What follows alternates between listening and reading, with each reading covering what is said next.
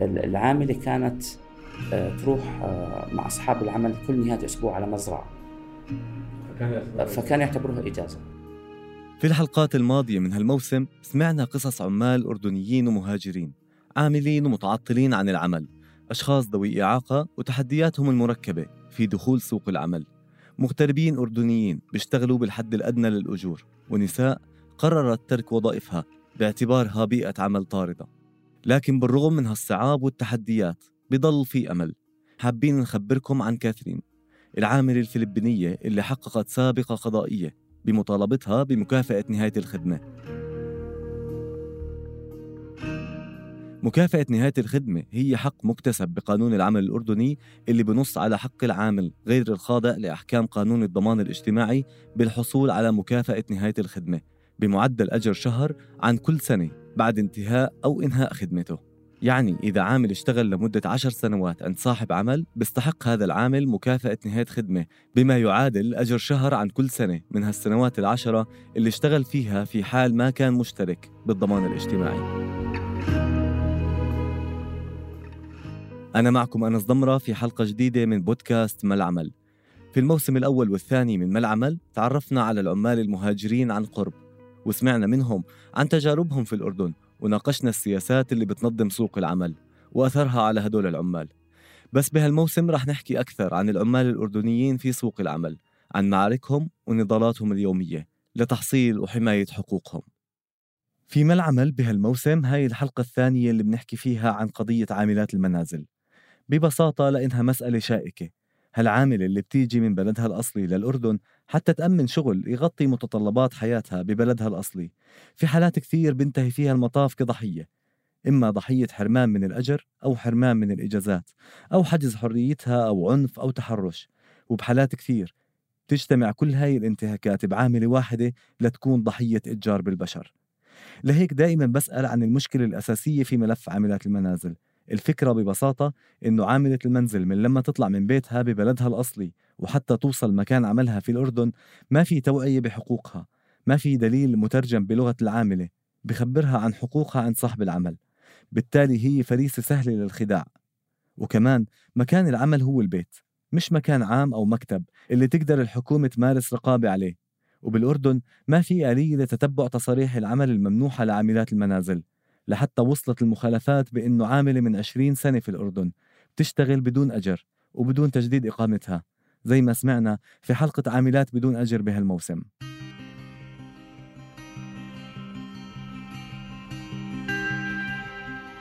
خليني أعرفكم على كاثرين. كاثرين هي عاملة من الجنسية الفلبينية وصلت للأردن عام 2007 كانت بعمر العشرين. اشتغلت عند أسرة أردنية طوال هاي الفترة حتى عام 2018 كاثرين كانت من العاملات الأوفر حظا في الأردن.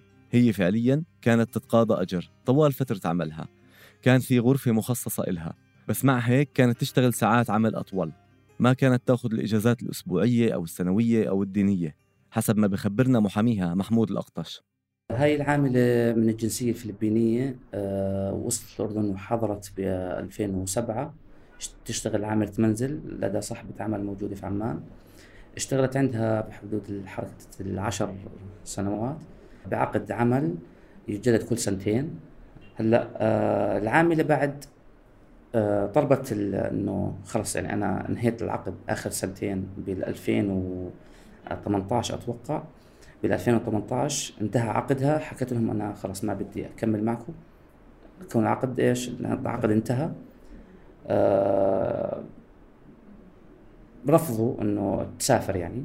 قال إنه بدك تسافري بس ما لك عودة. قالت أنا ما بدي أسافر كون العقد انتهى بدي أشتغل في الأردن بموجب عقد كمان بس ما عند صاحب عمل ثاني بس ما بدي أسافر. قالت لا.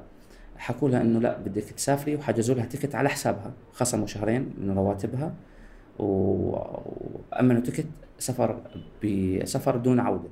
اختيار كاثرين بتغيير صاحب العمل هو حق قانوني للعاملة. نتيجة انتهاء عقد عملها رسميا والقانون بكفل تغيير صاحب العمل للعامل المهاجر. فنتيجة انتهاء العقد تركت العامل المنزل أو العمل وانتقلت لعند صديقاتي إلها موجودين آه، تبحث عن عمل يعني عن صاحب عمل.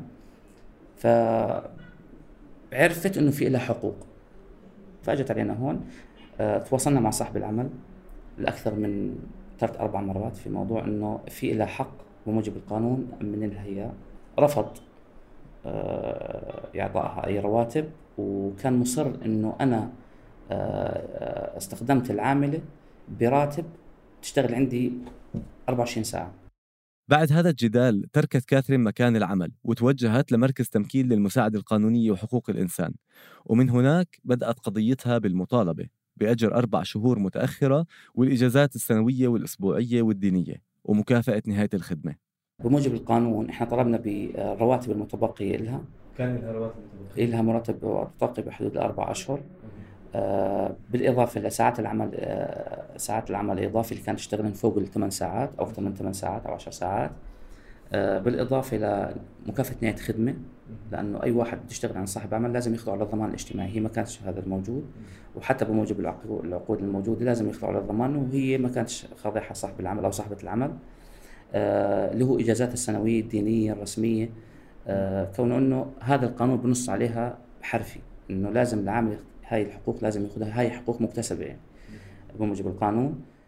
بحكي لنا المحامي محمود الأقطش عن سير الإجراءات في المحكمة. وعبء الإثبات اللي بتحمله العامل في حال مطالبته بإجازات سنوية أو أسبوعية أو دينية. بالمحكمة آه، سجلنا الدعوة وحضر الأطراف طبعا آه، كأطراف محامين يعني بدافع عن حقوق كل واحد بدافع عن حقوق موكله آه، إحنا للأسف كان عندنا وهي مشكلة القضايا العمالية بالنسبة لعاملات المنازل إنه إحنا عندنا لازم إحنا بالقانون نثبت آه إنه استحقت العامله أو لم تستحق العامل الإجازات السنوية والدينية ما قاضتهم يعني.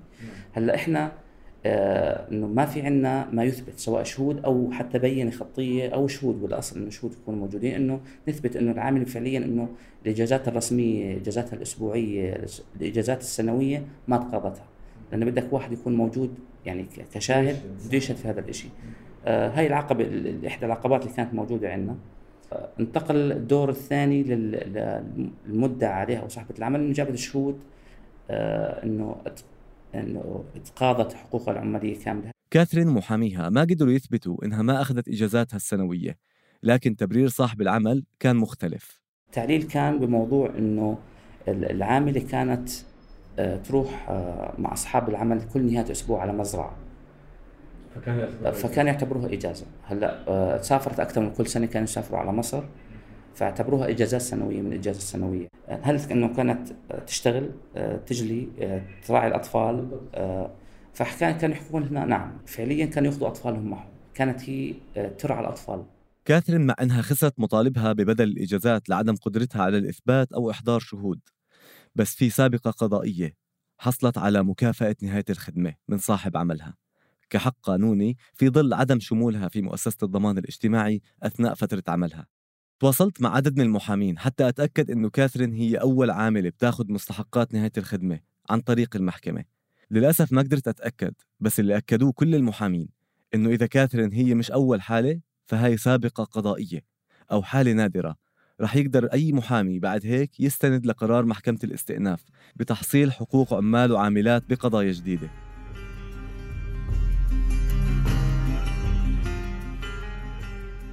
كنت معكم في الإعداد والتقديم. أنا أنس ضمرة تيسير قباني في هندسة الصوت وتالا العيسى في التحرير. تابعونا على فيسبوك وتويتر للاستماع إلى باقي حلقات برنامج ما العمل من إنتاج منصة صوت. رح نكمل معكم بثلاث حلقات خاصة عن الإتجار بالبشر. رح نستمع لقصص عمال أردنيين ومهاجرين تم استغلالهم داخل وخارج الأردن حتى تحولوا فعليا لضحايا إتجار بالبشر.